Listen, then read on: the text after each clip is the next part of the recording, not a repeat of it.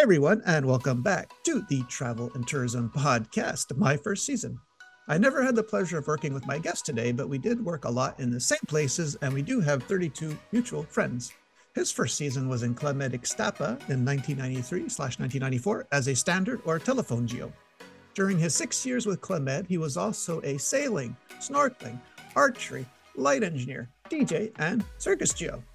When he was in Punta Cana, he had rum and cokes with Spanish singer Julio Iglesias, who has a villa next door to the Club Med. What the heck did they talk about? Well, we're going to get into that and much more.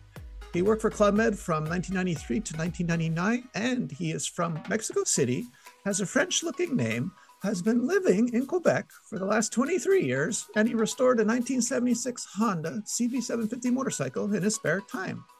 Now, why you're probably asking yourself, why would someone from very warm Mexico choose to live in one of the coldest Canadian provinces? You know, I don't know why, but we're going to ask him that. So please, everyone, help me welcome Xavier Margain. How are you, sir? How are you doing, Greg? Very, Pretty very good. good. All right. It's so, so nice to finally, finally, uh, you know, get in touch with you. Finally, uh, put a, a, a voice and a friendship to the to the legendary voices. Oh, um, so thank yeah. you very much. All right. Well, yeah, I mentioned your name. So the fact that you're living in, you've been living in Quebec for 23 years, but your name struck me like I always thought you were French when I see your name on on Facebook. But I think you explained. I think the origins of your last name, Margain, are are French. Is that true?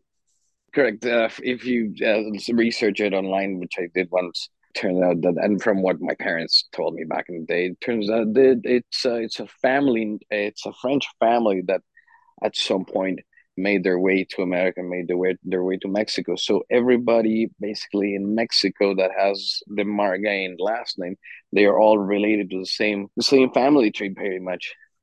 Okay. And we don't know all each other. Yeah, and oh, no. and, and there's a, there's a bunch of them that I don't know. Uh, like when when Facebook came around, you know, I'm I'm like you from the generations of of, te- of line telephones, and we didn't have internet and all that. But when the internet and, and Facebook came all around, at some point uh, there was a you know there was a, a, site or a page on Facebook about the Margain family, and everybody started joining. So I joined, and there's like a hundred people that I've never heard in my life, and I never met in my life, and they are part of the same family. All right, are you ready? Are you sitting comfortably? Are you ready to, to light this fire?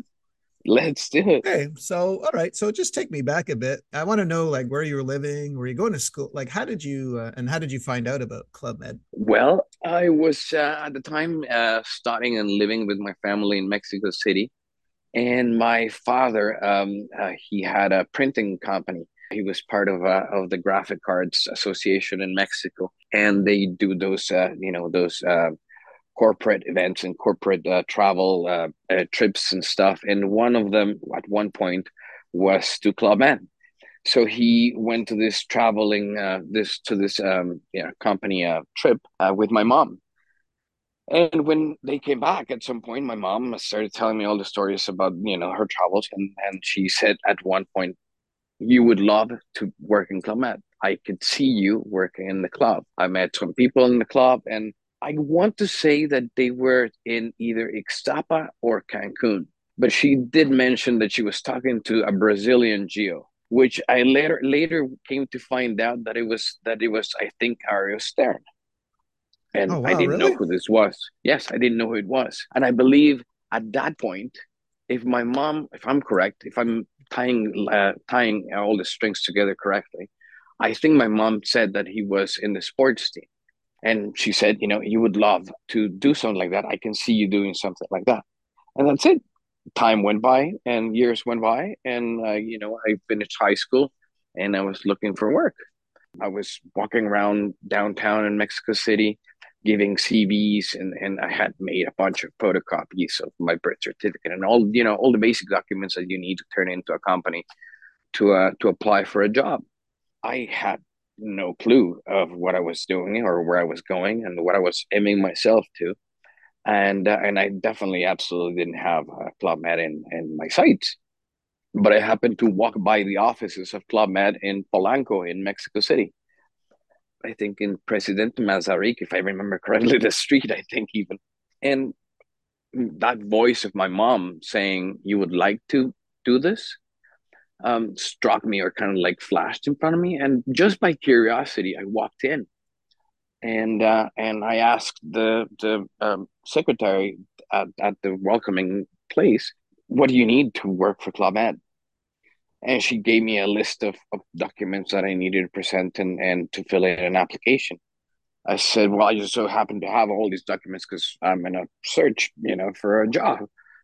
And so she gave me an application. I filled up the application and I sat down. She said, uh, sit, sit here for a minute and I'll, and, and I'll, you know, I'll get you an interview in a minute. At that point, I just started watching videos on the screen that they have, uh, you know, for, for publicity.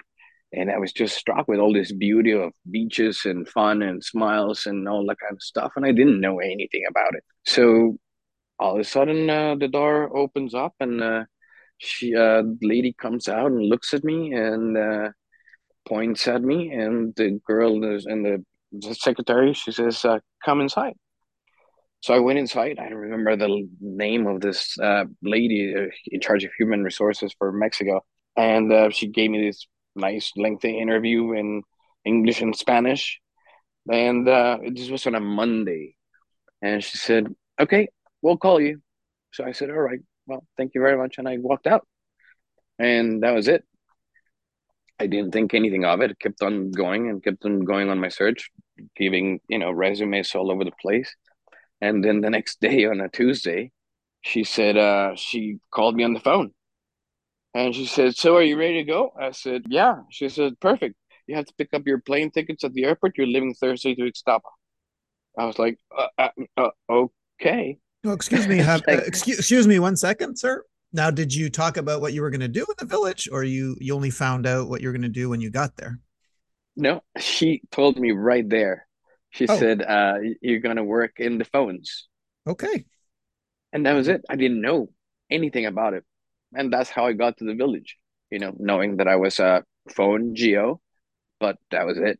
I didn't know nothing else. Okay. And was it was it hard to learn that? Job? No, no, okay. it was super easy. And I absolutely loved it because the schedule was amazing. I mean, there was three of us in the in the phone office. So we divided the, the schedule of the of the phone office in three. Uh, one of us started at eight o'clock in the morning, finished at noon. The second one started at noon, finished at six, what? and the third one started at six, and oh. finished at midnight. Okay, this makes sense now because I did. Uh, I'd only encountered this position in Playa Blanca in '96, and you know Vladimir Malin uh-huh. uh, was doing it. So no, no wonder he was always in a good mood. I was feeling bad for him, stuck, stuck in that room. But now I know that. Oh my gosh, you guys had a depending how you did your schedule, you had some free time, I guess, right? It was awesome because the way the schedule was made, if you worked in the morning, then your next your next scheduled day to work was at night.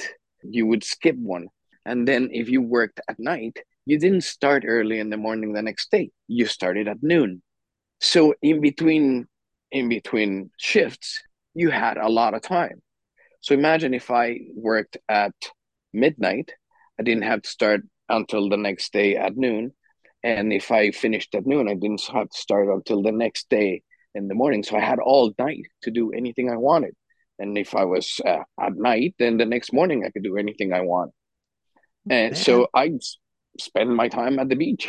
Yeah. Well, here, yeah, here I am breaking breaking my neck doing land sports, and you're uh, you got all this time off.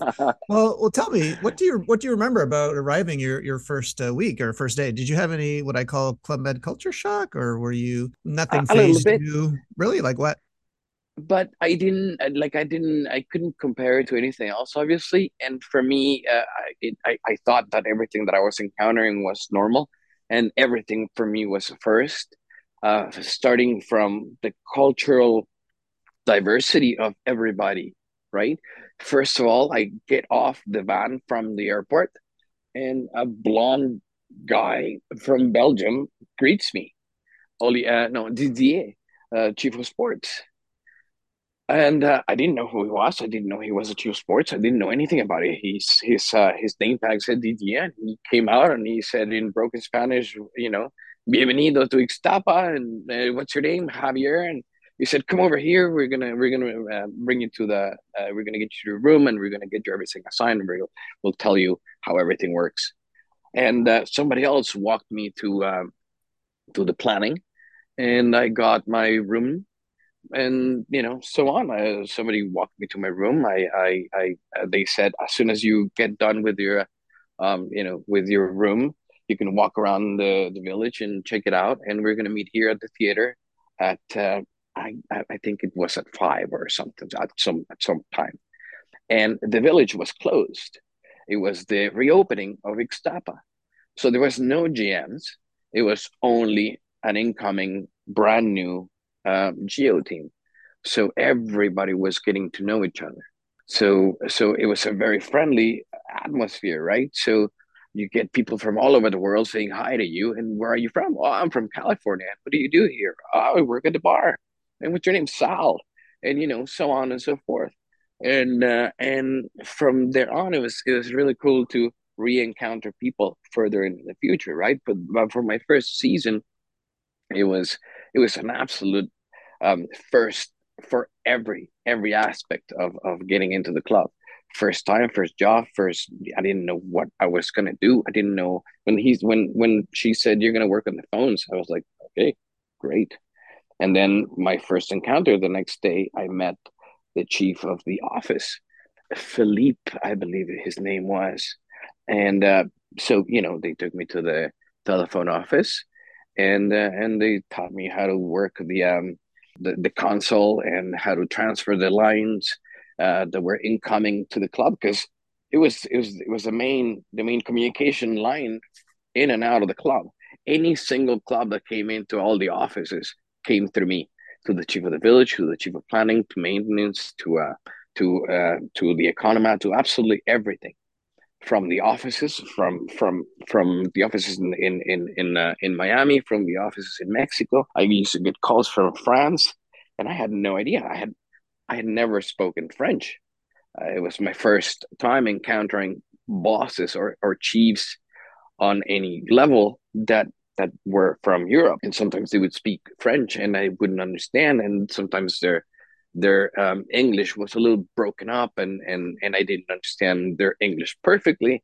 So it was it was a bit of a culture shock, and it was always a, an effort to try to be able to communicate, right? To which for me was was was an awesome challenge. I've always liked uh, languages and trying to communicate. I have I, am very fortunate to have a brother and a sister who are you know in reality my stepbrother, my stepsister, but they I, uh, they uh they went to a, a French school in Mexico City, so I always you know wanted to learn. And I, I always found beautiful when they when I would hear them doing their homework and stuff in French, the language was so nice and so attractive, right? So when I got to Club Med, I was like, I need to learn this. It took me a while, all eight years or or six years of my career there, but uh, but little by little I started getting it.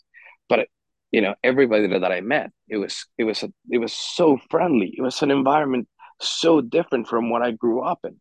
Mexico City was, you know, getting more and more difficult to live in, more and more polluted, more and more crowded. Uh, at a certain degree, more and more dangerous in different sectors so for me suddenly leaving the city it was just like oh my god this is like paradise? And i was like yeah i think it is. I'm gonna like it here. And um, and that's how i started. That's how it went uh, for for a pretty good while. I was just concentrated on on on learning really well how to do my job in the office trying to overcome the the languages because um you know i i was bilingual already um from school but uh, but uh, it's very different going to school and going to a, a, bilingual English school and and you have you know half of your day or certain classes and all of a sudden you're gaining you're going into an environment that from the morning you wake up to the morning you you you go to bed all you hear and talk with friends and everybody operational is in English. So the transition had to be really quick although everybody tried to make you understand in broken Spanish or in whatever they could right because that was that was one other thing that that was so incredible the willingness of everybody to teach you and to try to push you forward because it was it was a new team so everybody needed to come on board willing to learn right So so that was fun. That was that was a lot of fun. Well, let me ask you this before we jump to your second season. I just want to know. Um, I'm sure after about a season working the phones, that you must have been looking at what the other G.O.s were doing, or like you said, when you had this free time, you were going to the beach. So, did it get into your head to want to join the sailing team at all? Yeah, I definitely, I definitely was a wish for me. I did like again, I didn't know how everything worked, but yes, within six months of being in the phones, I loved being in the beach. I was in the beach all the time on my spare time and I got really close to the to the beach team. So I learned how to sail, I learned how to windsurf, and uh, I learned how to teach both of them. And so yeah, I was it, that was always a wish. I, I I was hoping that you know in the future I could I could move, but I didn't know I could. Actually, I really didn't know I could. I thought I was gonna you know be in the office team for a while. Uh, later later in the season, I learned that there was something called the the wish list or uh, and and and that I could ask for something else. And I was like, oh, okay, great. So your second season, they send you to Huatulco, summer of '94, with Lefis, and I believe you started you started with telephone, and then you finally got to switch to the beach team. Correct? Yes, yes, that's exactly correct. What was that season like? That was a lot of fun. I I, I was I didn't last long in in the in the telephones. Again, every time I was free. I was taking advantage of my time off and I was going to the beach all the time. And I made really good friends with the beach team. And one of the uh, of the beach guys was finishing his season and he was leaving. And, and Christy Harrington, the chief of sports, saw me all the time on the beach and, and came to see me on the phones and asked me if I would be interested on switching to the to the beach. And she said, Don't say anything yet. I'm gonna try to see if I can make it happen and she spoke to to Le and did what she had to do and uh, and she got me the switch and I was just ecstatic. So because I was hanging out with the people the part of the team. I, I liked everybody all the time in the G.O. in the G.O. team but but I was really close to the beach team. It was you know really cool people that that uh, were teaching me a lot and it was a lot of fun. So so and I, and I I really fell in love with with windsurfing even though I was in in two clubs that didn't have the the best wind for, for you know from what all the professionals were telling me about. But uh, for for learning it was perfect. And for me to learn teach beginners it was it was absolutely perfect. So you got any stories funny stories from uh, that season with Le anything happen? Uh, oh my goodness! Uh, a lot of things happening with, you know, with, you know, you, you know the you know my rules. So tell me the tell me the appropriate ones. Okay. Oh yes, no, no, no, absolutely. um, uh, that season was was a workout. Oh my god, you well, you remember Huatulco, such a big village. There's so many stairs, eh? And uh, and uh, that I was going through a time in my life that I was I was having a parting. I was partying too much, and I was having a really hard time waking up on time to be early. And uh, at some point, uh, uh, Mr. Le came knocking in my door, Uh-oh. and uh, yeah, he came knocking in my door. And I don't know if you remember. I hope you remember the balconies. Uh, well, I I I didn't know who it was. I was freaked out. I was, I was scared, and I jumped from the balcony, from the my balcony to the balcony underneath me, and which actually switched to the other side of the doors, that you could go down the stairs and and go through another another corridor and get down. I I went somehow cross country and and I made it down to the lobby before he actually turned around and excuse me, excuse me, what, what, excuse me one second, Xavier. It sounds like you you did this route before. okay, was this the first time you did this route? Doesn't sound like it was a.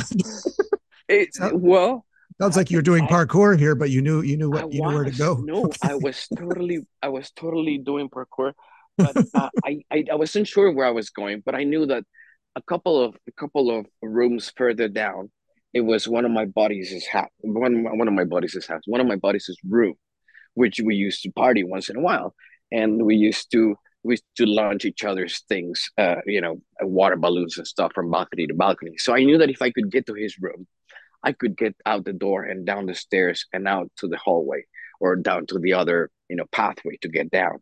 So somehow I did it. I, I jumped to, from one balcony to the next one. Then I hopped over to the to the wall that was in between the two separations or the two uh, the two uh, sides, and I got to the door. And obviously, you could open it from the inside. And I got out, and I made it downstairs. And Lefis was looking for me all over the place. And he came down and he finally saw me. And I said, "No, uh, I was just around here. I was talking to a GM GM, and uh, I kind of like uh, got lost." Uh, on track. And there was a gm that i was hanging out on the beach earlier that morning because the whole reason i was late is because on my break i went to my room and i fell asleep. And i didn't wake up. And I, I had set up an alarm. I thought i did but it didn't i it didn't went on. It didn't go on or i didn't set it up properly. So so that was it. I was late and he almost caught me well, for all you knew, he was just coming to your room to give you bar beads, right? But hey, oh and no, you were like, I'm getting out of here. Okay. yeah. Oh no, yeah. He was he, he was not happy when he saw me, but but the the GM that was standing next to me, he told him, "Sorry, I stole him from his work from his job. I'll send him back." And uh, and that was it. And uh, he distracted him, and I went back to work, which I was not going back to. I was on my way there. It was horrible. Okay, let, let's let, let's move on to your third season, and just so the listeners know, we we have to tread lightly around this season because you were in Playa Blanca in 1994 with Kenton Smith. So just keep in mind whatever oh. you whatever you tell me has to be appropriate, okay? because yeah, me, not, me not, I, yeah, I love Playa, but but this is a season where it looks like you did everything. You were sail, uh, sailing, snorkeling, archery, light engineer, and DJ. So you were. Uh, you were the man about town here, I think, in this village. Like uh, you were every you were everywhere, right? Yeah, that the, some of the details of that operation are still classified. Okay, um, well, you do have a nice a nice Kenton Kenton Smith story you told me about in your pre-interview. If you wouldn't mind sharing that, because I don't know if many people know about this story. I, I never knew. Yes. No, I know, uh, and and you know he was pretty modest about it. He never mentioned anything, but uh, it was something that struck me. I did uh, many things um, uh, in the club just because of necessity. Jews Jews were coming in and out for different services, and I I, I was you know polyvalent enough that I could that I was learning everything, and I was uh, I, I was willing to to help out in whatever spot they put it me they put me in. And at some point, I was uh, teaching. I was in the snorkeling team, doing the picnics and everything with uh, my super super good friend, brother uh, mi fratello uh, Salvatore Giarratana. You probably, obviously, I, know him. I know the name. Yes. Yeah, Salvatore Giarratana, um, very very famous ski instructor, and he followed uh, crew for a long time, doing whatever Lefis wanted him to do. He was, you know, in the sailing team and snorkeling. Uh, he was basically the party of the of the village. So him and I and myself used to do snorkeling in uh, for a long time in, in Ixtapa. And at one point, this is funny because this is like a two part story because of two experiences. One time going out with Salvatore and about we were maxed out in the boat. I think we had like 12 or 16 people uh, for that trip. And we dropped a line, uh, like the captain of the boat dropped a fishing line in the back and on the way to the on the way to the uh, to the snorkeling site, we caught this huge swordfish, huge huge swordfish, and the whole rest of the uh, of the time that we were going to be out there snorkeling, we spent it hand pulling and hand trolling and battling this huge swordfish or sailfish. I don't remember what exactly it was, and pulled it out of the boat, uh, out onto the boat. Every single GM on the on the boat took a, a turn battling and pulling this this animal into the boat. Um, I think it. Somebody said that it was it was about four hundred pounds, and it's hard to believe. I don't know anything about big fish like that. I'm not a big fisherman, but it was huge, and we went back to the village and they cooked it for the whole group from the from the uh, you know in the kitchen the chefs did a whole display of it and the and the for the buffet that night and it was amazing so that's one story about snorkeling with Salvatore and Playa Blanca. And the other one that you were referring to is one time we were coming back from snorkeling with a group of, of, of GMs, obviously. And as we were turning into the bay, to go into the into the bay of Playa Blanca, I, I you remember there was an island in front of it. Yes. And and this island had a bit of a C shape, and the the the west side of the island that that faced the ocean, the, the Pacific Ocean, used to have very big swells. And uh, as we were coming in, and obviously from the sailing from the beach, that was the boundary. You were not allowed to pass uh, some buoys that we had set, and and visually we we would tell all these people don't pass that corner of the island, stay within the inside of the of the bay. And as we were turning around, I suddenly saw a piece of white somewhere in the in the in the surf on in the in the inside of that C-shaped island, and I couldn't make out what it was. And uh, I got the binoculars from the from the cabin from the boat, and we looked up, and it was a shred of the of the sail, one of our sailboats from the beach. And as I pan around on the, that C-shaped cove that was getting smashed with very big swells, we in fact cut that, that trip short because the swells were too big and people were getting seasick. So uh, so we decided to come back. And as we were turning back, we saw these pieces of, of sailboat. One of our sodfish was trashed against the rocks. And as I'm looking around, I see this blue spot crawling up the, the rocks. And there was this GM trying to get off of the surf, climbing into the rocks. And those rocks were crawling of sea urchins. It, there was just black spots all over those rocks. So I tried to jump in with sandals and, and, a, and a tow line to try to get up onto the island. But I was doing it wrong. I was going it face first from the from the from the surf, and it was just too dangerous. I, I was not going to be able to do it. And in, in the meantime, I had told the you know the, the, the captain called the called the club called the club get the rescue boat here and they had done that immediately. They called obviously the beach team and they launched the rescue boat. Uh, but uh, they called obviously uh, the sports, uh, the chief of sports, and and the chief village. And Kenton jumped on that on that rescue boat, and he was coming hot, boy. At this point, I had already tried to get up on this on this island a couple of times, and uh, and I reached one end, but the surf was too big and I couldn't get to where he was. So I jumped off the island again, and he came in from the side and used one of the huge swells to get close into the into the island. And when the swell passed, he was just hanging onto the rocks, and he made it up to where the uh, to where the GM was, lifted him up, put him on his shoulder, walked up through the ridge of that mountain of that of that uh, C-shaped uh, cove got to where the swell was a little smoother instead of having crushing waves on the side of the island and he jumped into the water. I was waiting for him in the rope in the water floating and we just held him uh, from the life vests and they pulled us out got him into the uh, into the speedboat and they took him straight back to the to the beach and i got back on the on the snorkeling boat and uh, and later on when i got to the to the shore i went to the infirmary um, and they were they were getting the transfer to take him to the hospital.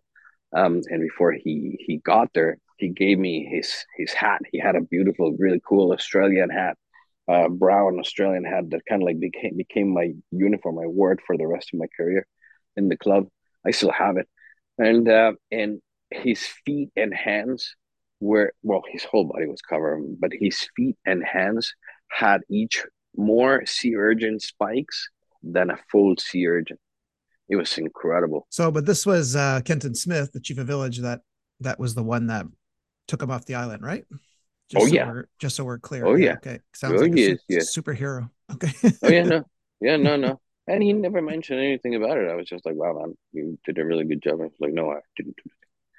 You know how Kenton was, you know, yeah. particular but it was great. It was it was an amazing season. All right, now after Playa, you go Sonora, Ixtapa. You take a break back to Ixtapa, but the the season I'm curious about that you did was summer '98 Turks and Caicos with uh, my old chief uh, Lulu, who was then replaced yes. by Momo. But I believe uh-huh. you were there with Gus. Gus was still there, I believe, with uh, Lulu, right? Um, yes. yes. Chief, chief animation. It must have been a fun season, no?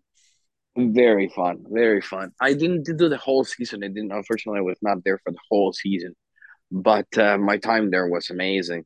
I had lots of ups. So uh, I had unfortunately I had an accident there in the trapeze, but uh, but that's one of the seasons where where where I learned the most. Uh, I got to work with the legendary Batman as chief of circus, so he drilled me that season, and I got a chance to learn a lot. I absolutely loved it. Lulu was amazing, super energetic, super fun.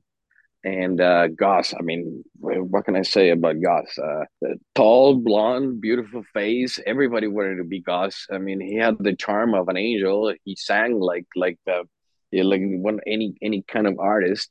Uh, it was it was play the violin. I'm sure when he was uh, like uh, like an angel. It was incredible. You to see every single G.O and GM females just turn around their heads backwards like an exorcist and drool at the guy when he would pull the violin. It was just amazing. Yeah. Yeah, that's right. and this was like your this is your special season for you because it's your first time outside of Mexico. Like like Turk, you, you know, you had to, from '93 to '98. Basically, you were in Mexico, yeah. and this is your first yeah. one. You did you get to swim with JoJo at all? Did you see JoJo? I did. Yes. Okay. Oh yes, I did. oh yeah, what an experience! Like like anybody that's been blessed to do that, eh? It was just amazing. And when I showed up, I would hear you know JoJo here, JoJo there, and uh, you know I used to hang out with the with the water ski team a lot, and um, I think that's one of the first times that I saw it. And uh, GM lost an expensive watch somewhere along where the uh, where the water ski loop would go around, and uh, and they were very busy, and I was I was on my time off, and the GM was freaking out about his expensive watch, and I asked the uh, the I would think it was, he was JP, uh, the chief of uh, Waterski, or oh my god, JP I can't remember who was JP. JP um, Delay. I think so. Was he? Uh, oh That's my okay. god. That's okay. And we, we, Jamie, remember. Jamie, Jamie Pond was in the team. J, J and uh, and I remember asking him, "Well, if you want to, I can just swim around and snorkel around and see if I can find it. Where do you think you dropped it?" Around there. And he said, no, you can't really do that. Uh, we're, we're passing around with the boats. I said, well, give me a buoy. Let me just go in with a buoy, uh, a, a, diving buoy. And that's what I did. I tied up myself a diving buoy and I started swimming around. And the, the, the ski boats were going left and right of, uh, of me. They knew exactly where I was. Obviously, everything was, was calculated and safe. Um, so I was just snorkeling for this watch. And all of a sudden, you see this huge shadow and this huge figure swimming around you and that's where i saw him and that's and he spent i don't know about 15 20 minutes with me in the water i was just you know i forgot about the watch all like in one second my whole my attention was just going to to jojo and that was it wow that's pretty special moment it was awesome What's it was it like being on the uh, circus team in Turks and Caicos? Tough. yeah. Okay. um, tough. I was learning a lot. It was a, a stage of, of my learning curve of circus that that I was trying to progress very hard, and I was working really really hard. And uh, and when I got there, Batman was my my chief of circus, and the only thing was I wanted to do was impress him. So I showed up the day before the trapeze show. So we started practicing after the session and after the session with the GMs, and we started practicing for the show the next day. And I flew so incredibly hard that I absolutely ripped and destroyed my hands so bad that he took me off the of the of the show. I couldn't do the show. I couldn't fly the show the next day because my hands were completely shredded to shrivels. it was done. Were you a flyer? Uh, yeah, I was a flasher. I was a catcher as well, but I was one of those light guys in the circus team, so I was basically a flyer. Yeah. Okay. You have mm-hmm. any other stories from Turks and Caicos that you could tell us? Yeah, funny. Um, I don't know if I sent you a picture of it, but if not, I'll send it to you. There's uh, one time I, I had this boxers of a smiley face yellow smiley face. Do you that, remember that that sticker yeah. that everybody? Yeah, yeah, like have a nice have a nice day. exactly. So I had the the the boxers of the smiley face, and I was pulling lines in the trapeze one day, and this GM came by, and her tank top was the exact same shirt that I was wearing at, at that same moment. So I pulled her off. Uh, I pulled her off the line. I said, "Come over here." And somebody t- took a take a picture of us. So I pulled my shorts down, and I she had the shirt. I had the bottoms of the exact same face. Everybody started uh, started laughing, and from there on, everybody started calling like me sli- uh, smiley face and you know smiley. There was a bunch of Mexican smileys, but I was one of them. All right. Well, I'm, I'm dying to I'm dying for you to tell the listeners about uh, your Julio Iglesias Julio Iglesias story in Punta. So you're you're you're a circus Joe, but if you can tell our listeners, um, like when you when you met him finally and you're sharing rum and cokes, like you you you had an in with him because you you told him something about your mother, right? So could you yes you tell this story? Yes, and that was it. That was that was how we got certainly uh, like introduced, or or like that's how kind of I got his attention I would hang out with the beach team a lot, and it was it was really close to the side of the of the village that had a boundary to his to his villa, and we would see him from far quite often. And this one time, I I you know approached the the, the barrier or the boundaries, and I said, uh, you know, Mr. Iglesias, hi, uh, hi. I said, I said, my mom, and is is one of your biggest fans. Uh, she's always loved you, and he said, oh, thank you very much. And I said, and I told him, and the greatest thing is that she married my dad because he looks like you. So he started laughing. I said, no way. And I said, yeah, I swear to God. I said, at least when he's mad at him, he tells him, the only reason I married you is because you looked like Julio Iglesias. now my son's working with him in Punta Cana. I'm leaving. so he invited us over and uh, and from there on, every time that he was around, he would, would go over and he would pull out this really good bottles of wine and uh, and bottles of rum. We had we used to have you know the regular what was it um Brugal that that, oh, that yes. delicious rum from Punta Cana. Yes, we had lots of bottles there with him. That's it. So th- this was this would have been your your last season. So uh, anything interesting happened to you besides uh, you know meeting the guy that looks like your father? it was an amazing season. Uh, great friendships. At this point, I was I was working as hard as I could at my trapeze. I, you know, I I, I used to meet throughout my career of the club. I met some of the greatest legends of trapeze. Uh, Darwin, you know, absolutely everybody that made a big impact in Club Med in the trapeze schools. Uh, I was, I was, you know, a great, huge fan and a good friend of Bob Christians. So, um, so I was working really, really hard, and I knew that at my age and at my stage of life, I was most likely not gonna get as good as all these legends that I had met. But uh, I definitely thought that I could at least be proficient enough to be a good instructor and if I could count on the talent of all the other people that I that I that I was working with, uh, I could become at some point a chief of circus. So was that was one of my goals. Uh, so I was working really hard for that, and it was it was an amazing village that taught me a lot. I had amazing friends that from all over the world just from that season, and never you know never mind all the rest of my years in the club. Well, besides the names you've already mentioned, uh, I don't want to leave anyone out. So the people that you worked with, you enjoyed working with, uh, could be a chief of service, a GO. Like who did you who did you really get along with and like working with? Oh my goodness, uh, tons. You uh, you mentioned the land sports before. I you know the land sports GOs that I worked for, uh, that that I worked with were amazing. Veronica, Veronica, um, her last name. I'm Marge- Marge- Marge- Margellos. Yeah, yeah exactly. Yeah, Margellos. Yeah, I love her and Nick.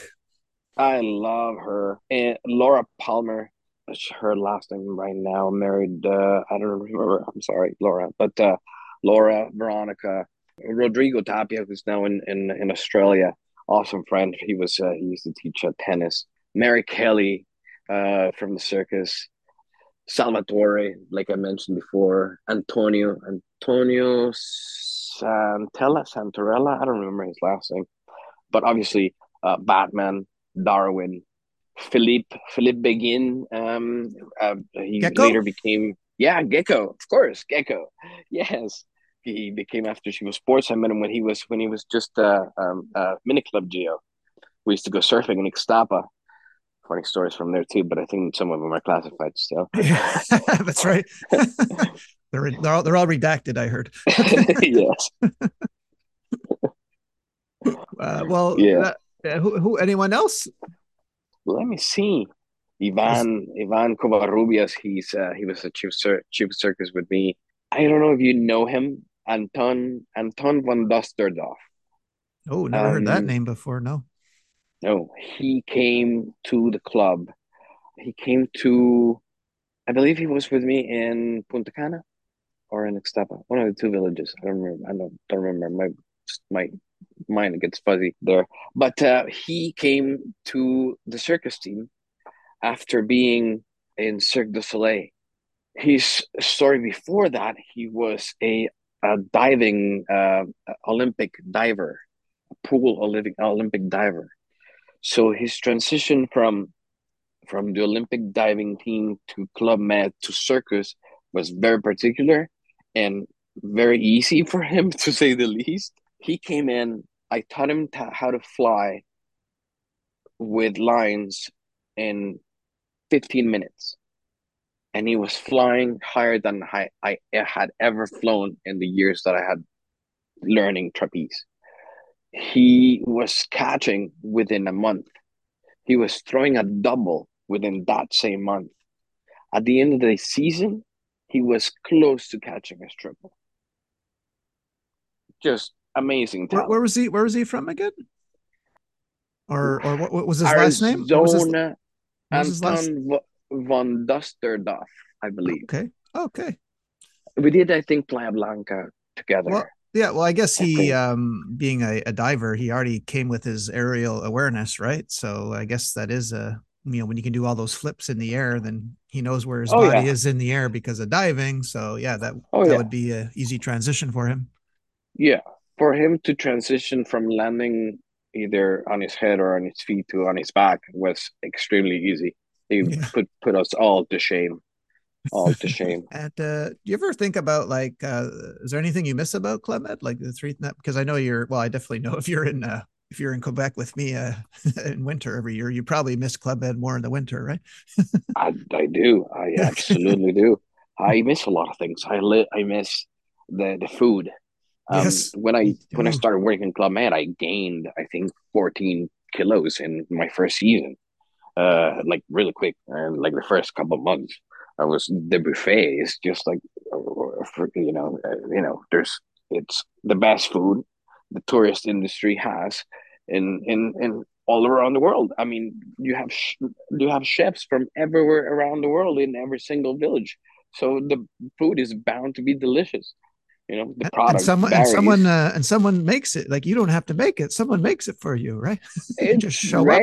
And you show there. up and eat. Yeah, Yeah. absolutely. Dishes, what dishes? Let me tell you, that was the Yeah. biggest, the biggest backward shock, and the thing that I hated the most when I came back to life after Club Med, having to do the dishes and cooking for myself. Yeah, Oh no, I was spoiled for too long. it's true.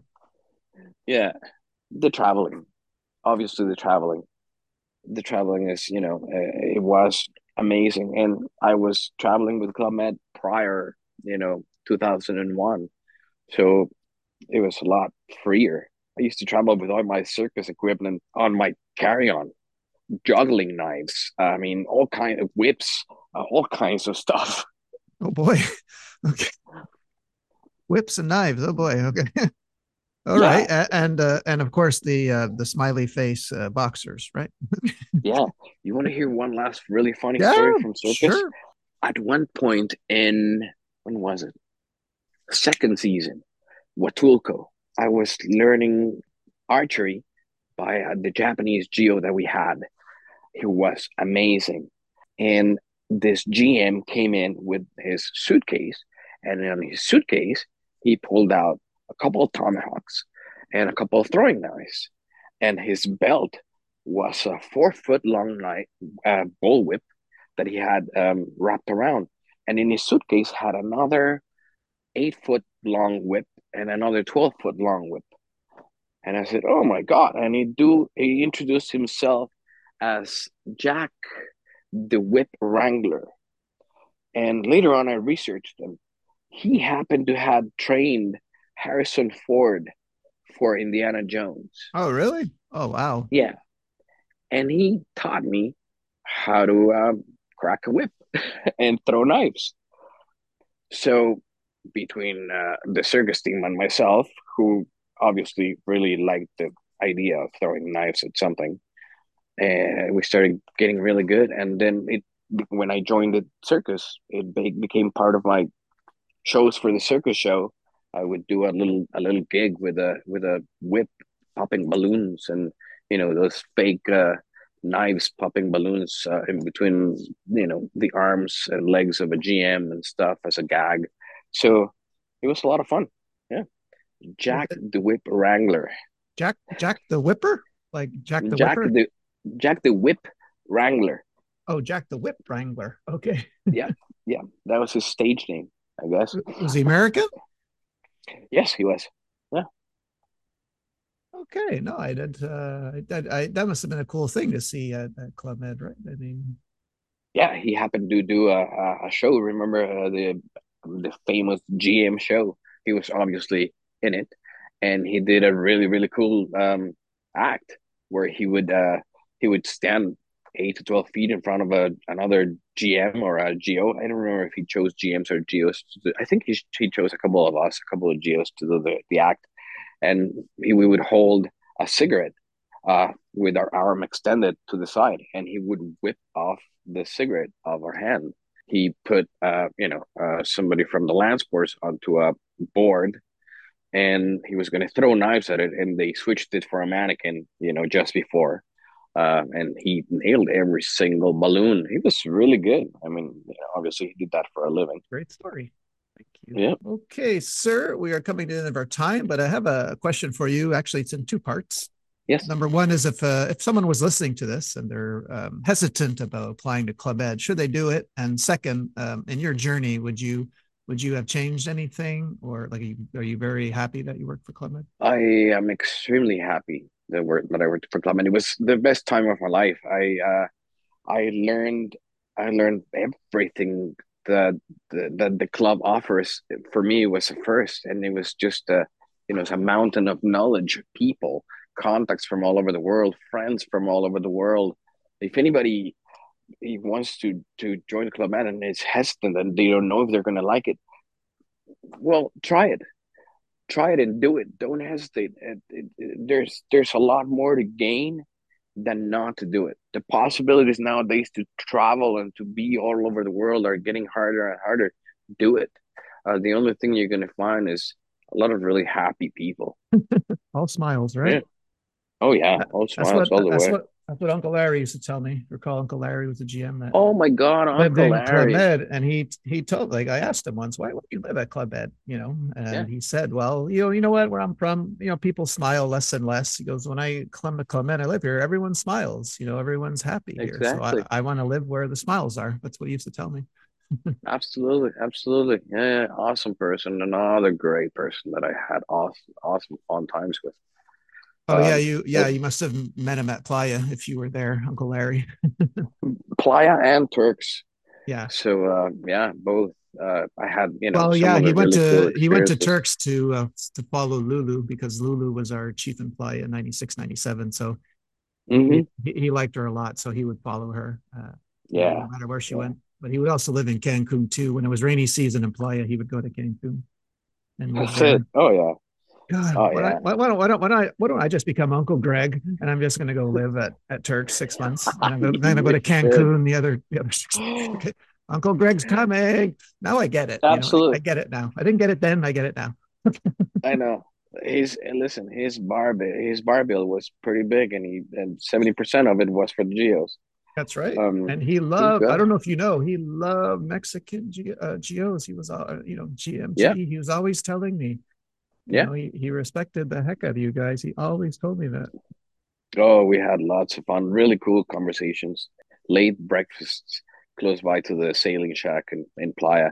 Awesome, awesome, fun times I, I, I, saw my first, uh, oh my God, when it was a, a Mexican G.O.'s birthday in, in Playa. Oh my God, the first time I've seen Mordida. Oh my God. I, I, I still can't get it out of my head because not only did they smash the guy's face in the cake, they make him get up on a chair and chug a bottle of red wine, not white wine, red wine. I'm like, oh my god, oh my god, that is yeah. so tough. I could, oh, I never, I never could have done that. I, am not that tough. no, uh, uh, no, I've, never Good times, huh? Good oh, times. incredible times, incredible times. Yeah, like, um, you you you mentioned it before to me once. If I had this reoccurring um dream, dream of yes going back to Club Med and and and not only do I have it all the time, but every single time that I have any kind of nightmare of any kind of con- context of whatever is happening in my life, uh, work wise, and it becomes a nightmare at night. Every time I escape to Club Med, it's really, really funny. And it's all the time sometimes I just fall asleep and I'm in the club and I'm back at work and at some club and I'm about to switch from village to village.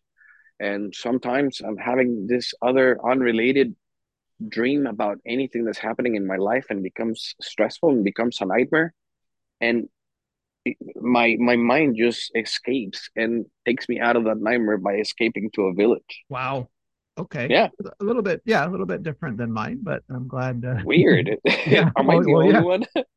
oh yeah, my, mine is just that I'm I'm working an entire day. Like I'm really I'm literally caught in my dream the entire day, and I can't get out, and I'm working. I'm not like uh, like working two hours and then I'm off at the beach. But uh, and oh, let me ask you this: when you when you stopped Club Med, did, were you t- were you saying hi to everyone that you you met you crossed on the street like when you got home? Like I couldn't stop saying hi to people, and they were looking at me really funny. I don't know. Did you get that? Uh, that that happened to you?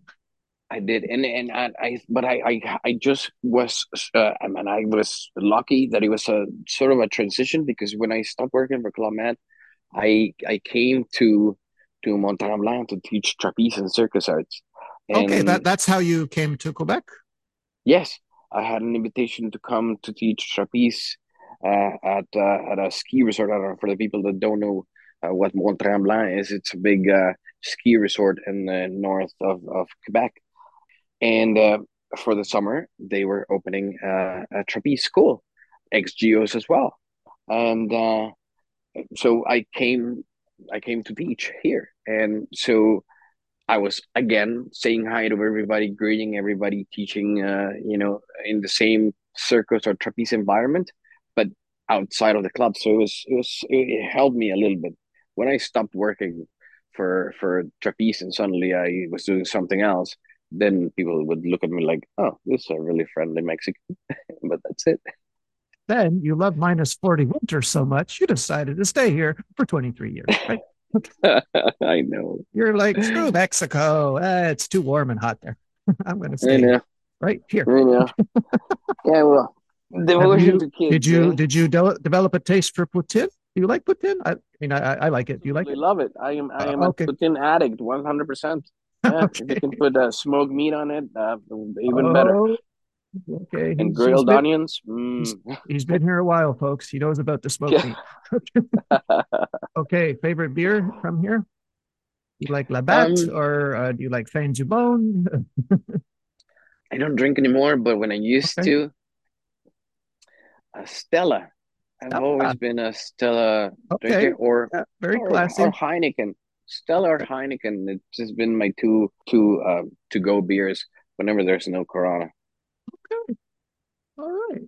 Well, Xavier, this has been more than kind of you to share your story with us. Like, really, from the bottom of my heart, I really thank you for for coming on today and letting us know about your story. Absolutely pleasure and an absolute honor to finally be able to have a conversation with you.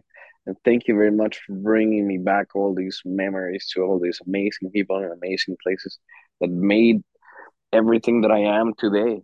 Um, I don't, I would definitely not be here and I wouldn't have my family and I wouldn't be who I am if I would have not spent the time that I spent in Club Med. Very well said, sir. Very well said.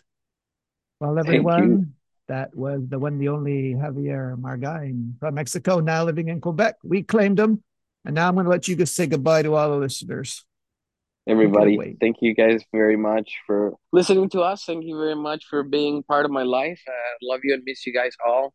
Take it easy. Have a great, great, great time.